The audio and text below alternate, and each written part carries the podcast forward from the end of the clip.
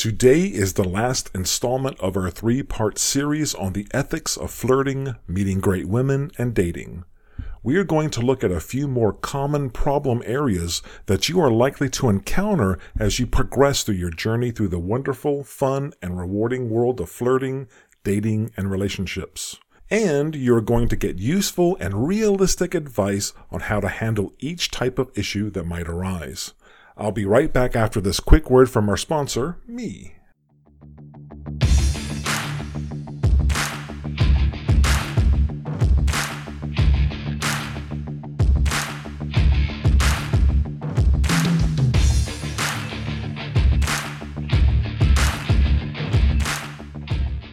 Hey guys, Ashley here. Are you having trouble meeting the right girl? Are you struggling due to lack of confidence, not knowing what to say, or not having a plan?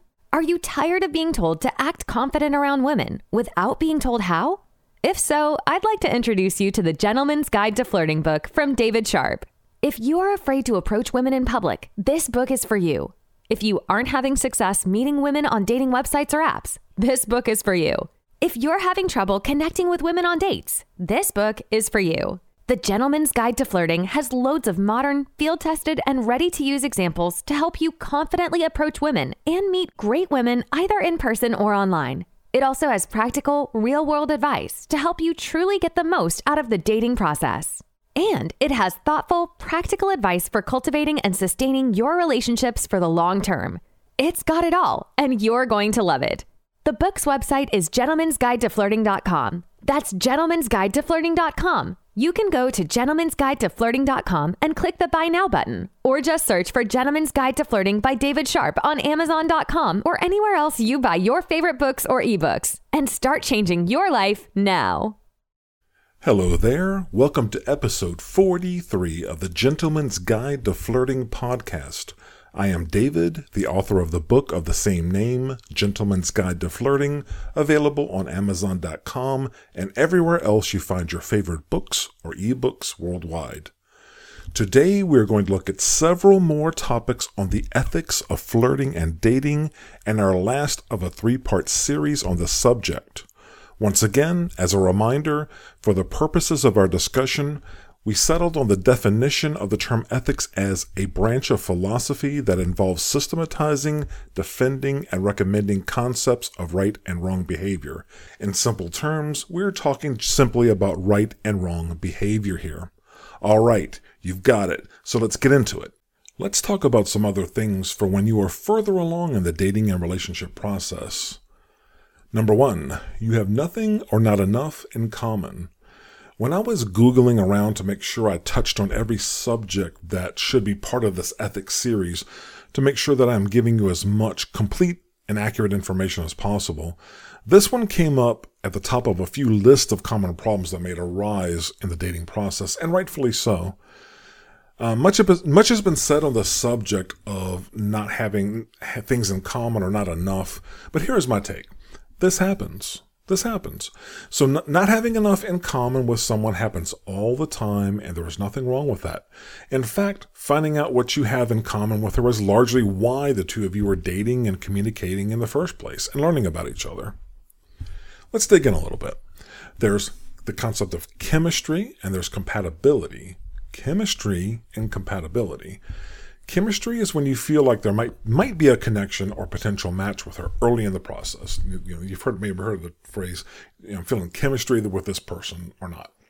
When you when you are using the methods in parts two and three of the book to do the initial approaches and while you're meeting new women, whether whether that's online or in person, you are looking for signs of basic chemistry before you propose a date, or considering spending a lot of time talking to her. Now, as for compatibility, the way I define it is that that is knowing for sure that you're compatible, knowing for sure that she is a match, or at least having significant evidence and observations that she is a match for much of what you are looking for. Now, that is a key concept in the book. How do you find out for sure? Now, from her point of view, you have to be right and have goals and be on a good trajectory and be a good person and be continuously improving. From your point of view, she needs to be compatible for you. Now, how do you know if she is? That's a million dollar question. What we introduce in the book is the concept of compatibility assessment criteria. Compatibility assessment criteria. Compatibility assessment criteria basically means you have thoughtfully thought through and recorded, and I mean literally wrote down, what qualities you feel she must have for you to be happy. What qualities she must have for you to be happy. And then as you progress through the dating process, you sort of measure her and observe her, for lack of better terms, comparing what you see and hear to that list of criteria that you have in mind. Now, you don't tell her point blank you are doing that, but she is smart and she'll figure it out. At the same time, don't browbeat her, don't interrogate her. Just ask her questions here and there to find out what you really want to know. From her side, she will correctly see that as you being interested in her in an honest way, a safe way, in a good way, but go slowly, please. For example, what you're looking for are things like um, if you're a match about wanting marriage, about how you guys perceive money, treat money, spend money, about wanting children or not, about r- religious preferences and choice of religious faith, about whether you prefer an active lifestyle or more sedentary lifestyle, all kinds of things about her personality, and basically a long list of other things. Now, note that I didn't say anything about her face or her body or her beauty or her appearance here. It's something we go over in the book. Why why I don't do that. I'll leave that for um, you to cover in the book and see why I say that. So you can go to um, the, the, website, the book's website, gentleman's guide to flirting.com, gentleman's guide to flirting.com, and click on the assessment creator menu item at the top of the page without buying the book to see what I'm look, what I'm talking about. I put the long list of compatibility assessment criteria, thoughts and ideas and suggestions in both a text file and a Microsoft Excel spreadsheet to make it easier to create those assessments for yourself. I did that so that people who buy the book don't have to transcribe that portion of the of part one from their copies onto their own paper or onto electronic form, whichever they prefer. They can just simply print it off from the website. But you too can get those files as well. There's no passwords or special links or anything you got to know. You just go to the gentleman's guide to flirting.com website, click on the assessment creator link, and voila, there's the two links there for you to, to avail yourself of. Anyway, if you clearly see that she doesn't meet enough of your compatibility assessment criteria and you, that's your final decision, then you should exit and move on. Exit and move on. Exit. What do I mean and how do you do that in a manner aligned with our principles and rules? If you need to exit because you aren't seeing that compatibility we were talking about, there are better and worse ways to do that, going back to our theme of ethics and the right and wrong of things. Now, do you just ghost or disappear? I think that depends.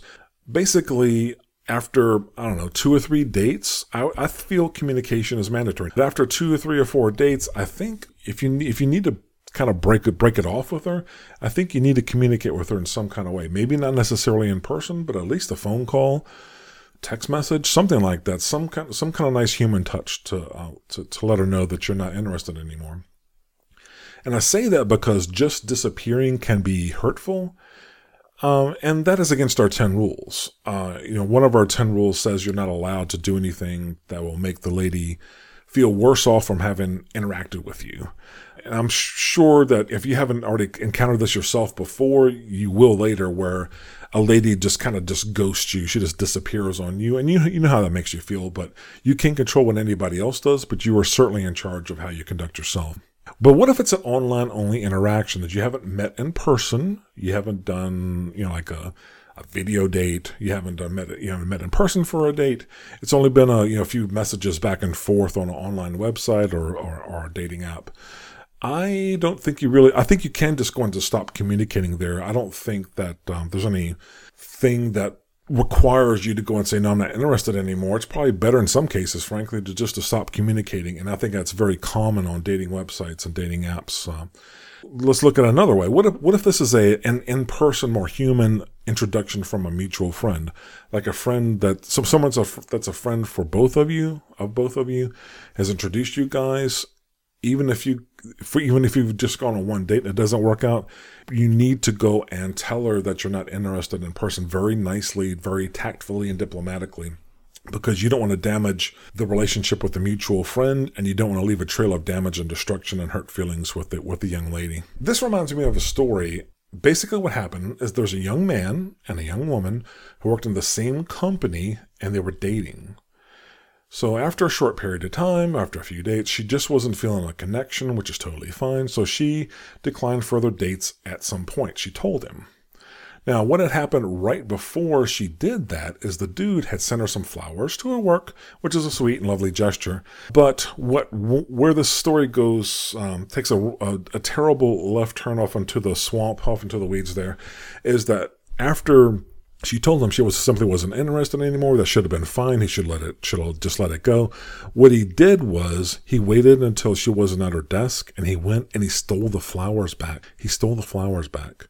Uh, so I don't know what you think about that, but I don't recommend this kind of behavior. That was very early in the process, and he revealed himself as just an asshole, and this kind of confirmed the the accuracy of her decision. She shouldn't have continued dating someone who would do that because that was pretty much a piece of shit move.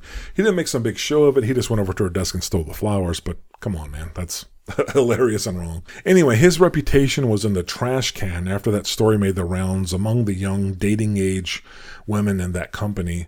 Now, I heard about it because I was close friends with one of the beautiful 20 year old stunners in that that group, uh, that dating group in, in the uh, company, and she would tell me stories because she knew I found them to be hilarious and I was interested in the general topic. Number two, either you or she or both of you have wondering eyes or are a little too flirty. What is the right and wrong of this one? What is the, what are the ethics of this one? It is okay to look. It is okay to look. It is okay for you to look. It is okay for her to look. I'll keep this one short and give you something to think about if you're a jealous type of guy. Let me ask you, do you want to be with someone who isn't attractive to other people? Do you want to be with someone who isn't attractive to other people? Other guys are going to notice she is attractive. You need to get used to the idea that other men will want to talk to your lady. They will want to flirt with her. This is just going to happen. You approaching unavailable ladies is against one of our 10 rules from the book. That's for you, but not everyone has a code and firm principles like we do. So my suggestion to you is get used to it. You can't control this. Instead of getting angry or jealous or acting out, instead, Conduct yourself in a way that no woman in her right mind would ever want to lose you. Do you hear me? Don't worry about where she is looking or what she is doing when you are apart. You concern yourself with what you are doing, and I mean stacking wins and continuous improvement and working towards your goals and increasing your prosperity. If she wants to go, let her go. Let her go. You deserve a sane and reasonable woman who understands what a great catch you are and who would never do anything to ruin her chances with you. Number three, long distance relationships. Or cases where one person heads off to something like college or takes a new job somewhere else and the other party is left behind. What is the right and wrong of this one? Well, this one depends on the person, in my opinion. Some couples do better and get along better with built in time apart, even for extended periods of time. Some want to be together as much as possible. It just depends. There is nothing wrong with either way. Now, some people change their opinion on the subject of the benefits of how much time you spend together or apart after spending some extended amount of time together. Let's say, for, for example, you've been together for years, five years, 10 years, 20 years. In some cases, one or, one or both parties might start cherishing their time spent apart. What do they say? Absence makes the heart grow fonder. However, in many cases, people who are apart grow apart, especially when the relationship is fairly new in my experience. Personally, I'm not a fan of long distance relationships, but to each their own. Uh, I would say if for example, going back to our concept of compatibility assessment criteria, if being able to spend a lot of time together with her is very important to you, but she is going to be off for potentially years, uh, someplace else at school, or taking advantage of a job opportunity, or dealing with some kind of family matter for an extended period of time. You got to really keep your eye on the ball here and trust your judgment. To, you know, if, if you decided in a moment of clarity that being able to spend a lot of time together with your lady is important to you and, and, it was important enough that you put it in your compatibility assessment criteria. Don't just dismiss that. If you need someone close to you so you can have someone to go on date with dates with and to talk to and, and so that you're not coming home to an empty house or apartment every day after you get home from work uh, don't ignore that. Don't just let that go. If a long distance relationship isn't going to work for you, you can communicate that. And if you need to need to move past that or address that in some sort of way. Number four, you two are arguing. Now, what is the right and wrong of this one? Arguing, fussing and yelling isn't the right, respectful way to talk to you. Now, here I'm assuming she's instigating the fuss and trouble with you, not the other way around. But it could go, it could start either way, right? What are you two arguing about? What is she arguing about? Like in this case, if, if she, if there are legitimate issues or concerns she's bringing up, listen to her, hear her out, talk things through, and find a way forward. Otherwise, if not, if she is just testing you and arguing just for the sake of argue, arguing or bringing up or bringing unneeded negativity into your life too often, gently make sure she knows that's not okay, that's unhelpful, it's not constructive, and if need be, gently let her let her know that she can be replaced. Ultimately, you need to be okay with her or any other lady walking out of your life. You don't need constant negativity and trouble and fussiness and arguing. What you need is, you know, the life, the world's a tough place. You need positive energy around you. You need people to be supportive. And if someone is just too negative to do that for you, you really need, need to think about their place in your life. Uh, for example, there's arguing about money, restaurant checks, rent, utilities, expenses. That's a very common, those are very common subjects that come up and are points of contention with many couples. I bring up financial concerns because the way I see things, and I'm sure for those of you who have the book, you see how firm I am about a man taking a lead role in a relationship, a lead role in your family, a lead role in your life. Basically, if there isn't enough money, you need to do something about that. You, you need to do something about that. You need to lead. You need to provide. Now, I know some people physically aren't, aren't able to work or have some, or having some difficulties, but if you're an able bodied, fully capable guy, I know this isn't politically correct to say this, but I say you need to step it up. If there isn't enough money, you need to do something about that.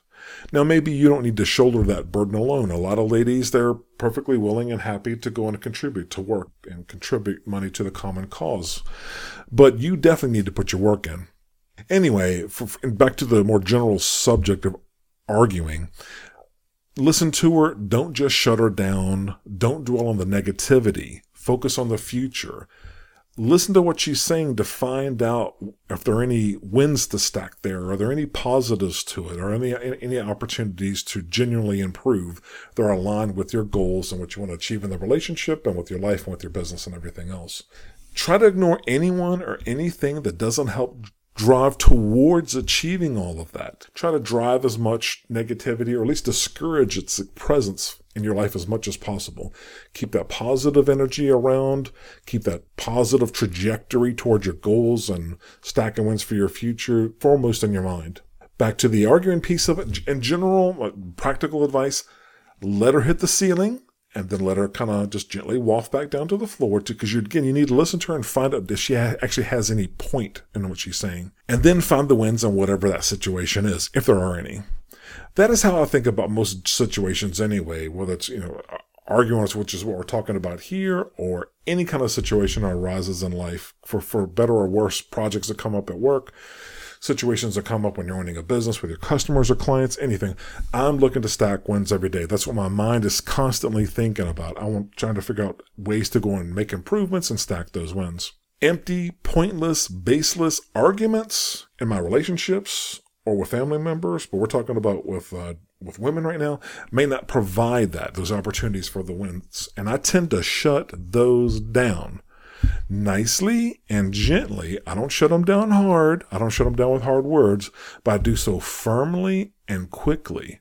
But I'm a classic guy, I guess, and nearly completely what many call left brained. Like, I believe I'm a person that's driven by logic and reason and practicality and pragmatism.